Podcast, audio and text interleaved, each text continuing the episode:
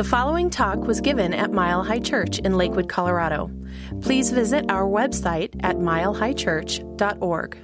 Easter is about a stand for the heart, the resurrection of heart. And that's our topic today, the theme for our spring renewal program that is completing today.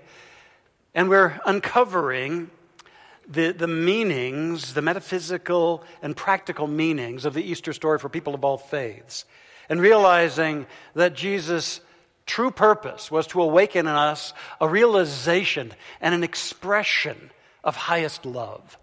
You see, for him, it was not about the resurrection of the soul. You See, he'd already told everybody the kingdom of God is within you. You're an immortal being. In my Father's house are many mansions. No, for him, it was about the resurrection of heart. That love could rise above the darkness and the suffering of humanity and heal it. And, and, it's so fascinating to me how theology has gotten away from that basic gift of love, of heart from that teacher. Interestingly, in, in a book that I read called Saving Paradise How Christianity Traded Love of This World for Crucifixion and Empire, the authors Rita Brock and Rebecca Parker, who are theologians and archaeologists, talk about the research and how it is that it was about the year 1000 AD, a thousand years after Jesus, that the art in the churches, I'm talking about the stained glass windows and the tapestries and, and the other art, shifted toward art of the crucifixion and the suffering and the agony of Jesus. Whereas prior to that, in the first thousand years, the art had been pastoral Jesus among the children, Jesus in nature, the harmony among peoples.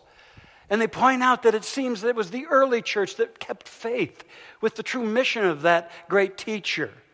And it was only the later church that got into empire building and power games and shifted the whole theology to control people rather than liberate them. And the great teacher was saying, You have a healing heart and it's God in you.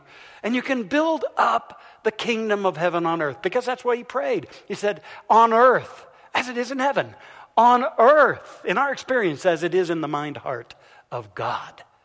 And while it's wonderful to know through his example that we're all immortal souls and that that thing we have called death is nothing but a vibratory shift into greater dimensions of God life.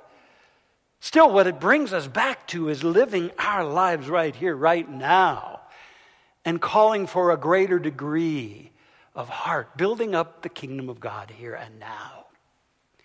In these uh, changing and challenging times, and I know my colleagues, ministers, would agree with me, uh, many, many, many people are experiencing uneasiness, um, great discouragement or concern, and a deep searching. I, I, I came across these uh, cartoons that are uh, Easter related. I think it speaks a little to this. The first cartoon here I didn't say I was unfulfilled, I said I was hollow. And, and I know, yeah, a lot of people feel the hollowness. And then there's this second one. I want to focus on decorating the egg within. and it does seem that, uh, you know, we want to be full and fulfilled and, and we want to feel better within ourselves. You know, what if all of that gets accomplished? When we go beyond that to actually the resurrection of heart. Maybe that's what we really need. favorite author of mine, Robert Fulghum, tells about an experience we've all had, and that's playing hide and seek. Uh, we've all had it, and uh, if you've got grandkids, you've played it recently, uh, as I have. Um, hide and seek, and he writes about that in the early dark, uh, dry dark of an October Saturday evening. The neighborhood children are playing hide and seek. And he wonders, how long since I played hide and seek? Because I bet you are as well. As I write this, the neighborhood game goes on, and there's a kid under a pile of leaves in the yard just under my window. He's been there a long time, and everybody else is found, and they're about to give up on him over at the base. I considered going out to the base and telling them where he's hiding, and I thought about setting the leaves on fire to drive him out. Finally, I just yelled, Get found, kid! Out the window and scared him so badly he probably wet his pants and started crying and ran home to tell his mother. It's real hard to know how to be helpful sometimes. a man I know found out last year he had terminal cancer. He was a doctor and knew about dying, and he didn't want to make his family and friends suffer through that with him. So he kept his secret and died. Everybody said how brave it was to bear his suffering in silence and not tell everybody, and so on and so forth. But privately, his family and friends said how angry they were that he didn't need them, didn't trust their strength, and it hurt that he didn't say goodbye. He hid too well. Getting found would have kept him in the game, hide and seek grown up style. Wanting to hide, needing to be sought, confused about being found. I don't want anyone to know. What do people think? I don't want to bother anyone. Ollie, Ollie, oxen free. The kids out in the street are hollering the cry that says, Come on in, wherever you are. It's safe to come home. It's a new game. And so say I to all those who have hid too good, get found, kid.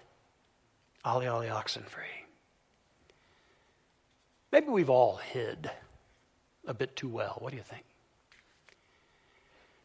If you are convinced,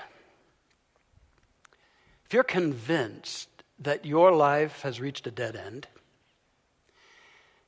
and, and, and that a stone has been rolled over the tomb of your life, hear the Easter message.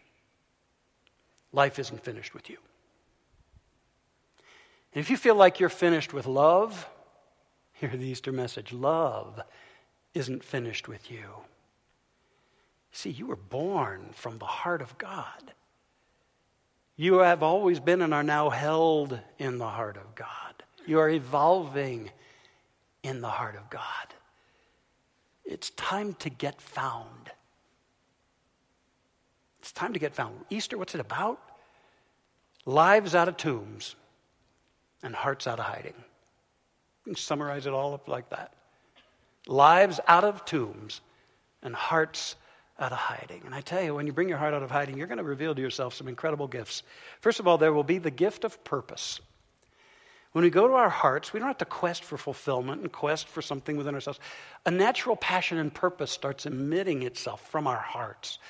When we have, as we've been talking in these past Sundays, a coherent heart, an open heart, a natural passion comes forth. And then we look out at the world and we see the injustices, and we see the inequities and the discrimination and the heartlessness. And we decide to ourselves, that's not in alignment with heart in me or in any, and I'm going to do something about it. And then the little voice creeps up and it says, You? You do something about it? Yeah, right. Yeah, but maybe it is right. And maybe there is a purpose that resurrects when we resurrect the heart. I was interested to read about a young man named Matt Hopwood who had a crisis of faith and wanted to make a difference as he looked out on what he felt was a heartless world. And here's his picture.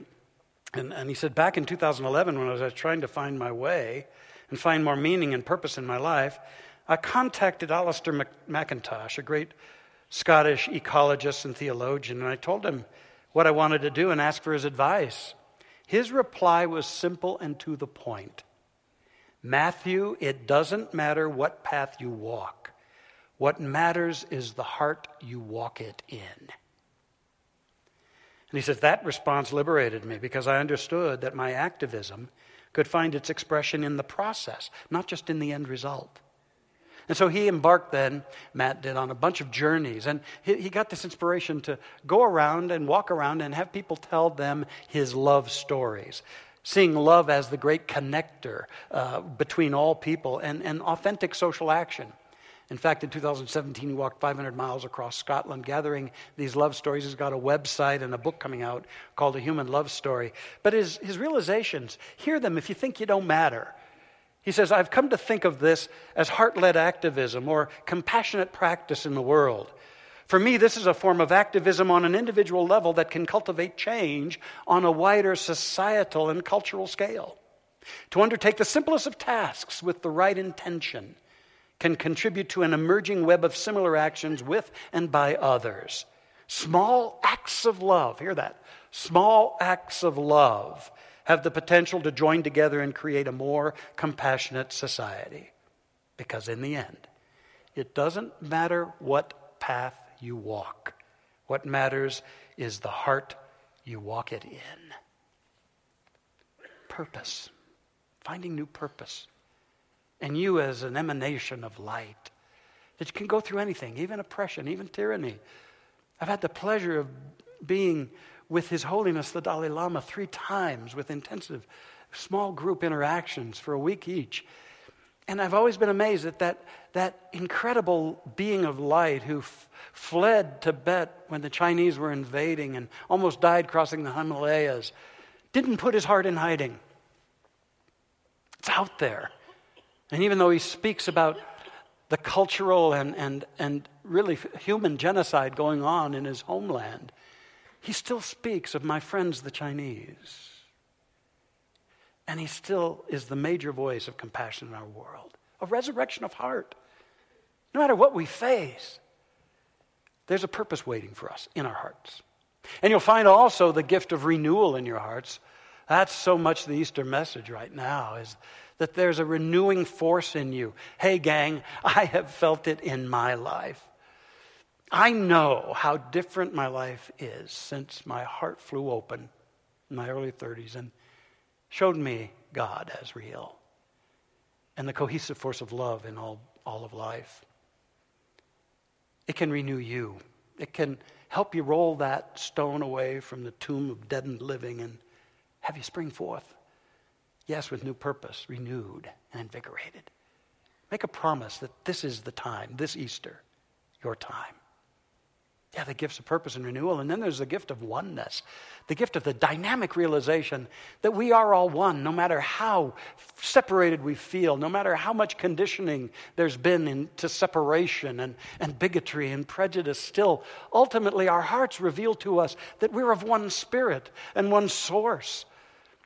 And that we don't have to let that prevail and that things can shift. Consciousness can grow. It was in uh, 1988 that a great change agent and evocateur of human potential, Oprah Winfrey, Oprah had a show in which she hosted four white supremacists, skinheads, they called them. And it really got out of hand quickly. Um, they were belligerent, uh, angry, toxic, uh, putting out all sorts of stuff. They called all black people monkeys in her presence, and it got really hateful. In fact, after that, Oprah said, I realized that I was doing more to empower them than I was to expose them. And since that moment, I've never done a show like that again. Well, it was that 23 years later, 23 years later, two of those four pleaded to return to her show, and she agreed. Now, here's a picture of these two people when they were there in 1988, caught up in all this conditioning and hate. Matt, Mike Barrett and Dave Bazella. Here they are, 23 years later, back on the program, apologizing. Having experienced a deep shift. On the right, uh, Dave Bazella uh, he, he had been sent to prison for assault, and he said, as he watched the video of 1988, said, That kid that I was, I, I, I was lost. I feel different now. I'm so embarrassed. And he apologized. And then Mike Barrett on the, on the left, he wept openly. And he shared how he had gone to prison for defacing a synagogue. And interestingly, he was placed on a crew of all black prisoners. And he said, These guys accepted me for who I was. They already knew about my past because it was tattooed all over my neck and back, swastikas, the whole works. But they treated me like a human being. And it just taught me that everybody's a human being. We can't hate people. Oneness. Maybe there's somebody you've decided is just a certain way and they'll never change. Well, maybe that's our problem, not theirs. And maybe we can resurrect our heart in the matter and hold the higher potential for them and for all. I've always been stirred by the words of Nelson Mandela, who said, after 26 years of imprisonment, I always knew that deep down in every human heart there is mercy and generosity. No one is born hating another person because of the color of his skin, his background, or his religion. People must learn to hate. And if they can learn to hate, they can learn to love. For love comes more naturally to the human heart than its opposite. Even in the grimmest times in prison, when my comrades and I were pushed to our limits, I would see a glimmer of humanity in one of the guards, perhaps just for a second, but it was enough to reassure me and keep me going. Man's goodness is a flame that can be hidden, but never, never extinguished.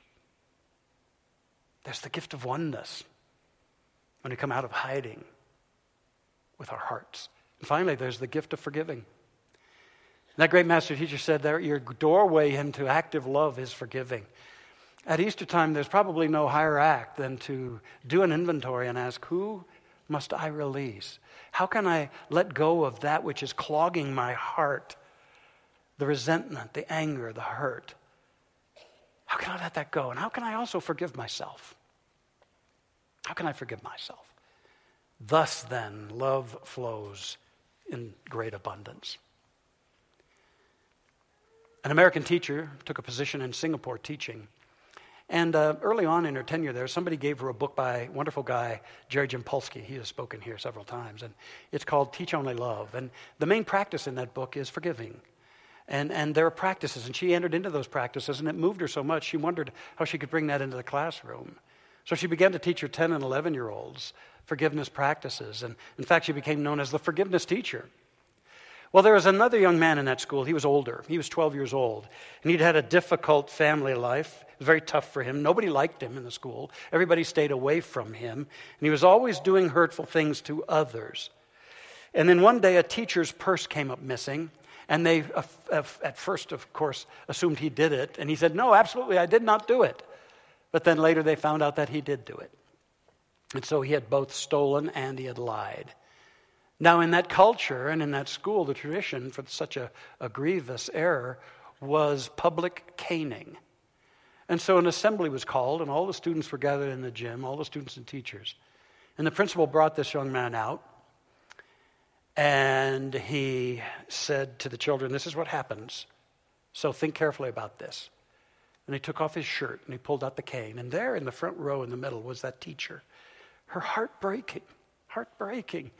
But yet, what could she do up against the whole school and all this tradition? So, in that moment, all she did was she simply stood. See, sometimes that's all you can do is stand. She stood. And then all of her students, as they saw this, they started shouting, Forgive him! Forgive him! Forgive him! And the principal looked up in shock. And then the, the boy looked up bewildered, and the students kept shouting, Forgive him! Forgive him! Forgive him! And that little boy there, he just broke down crying.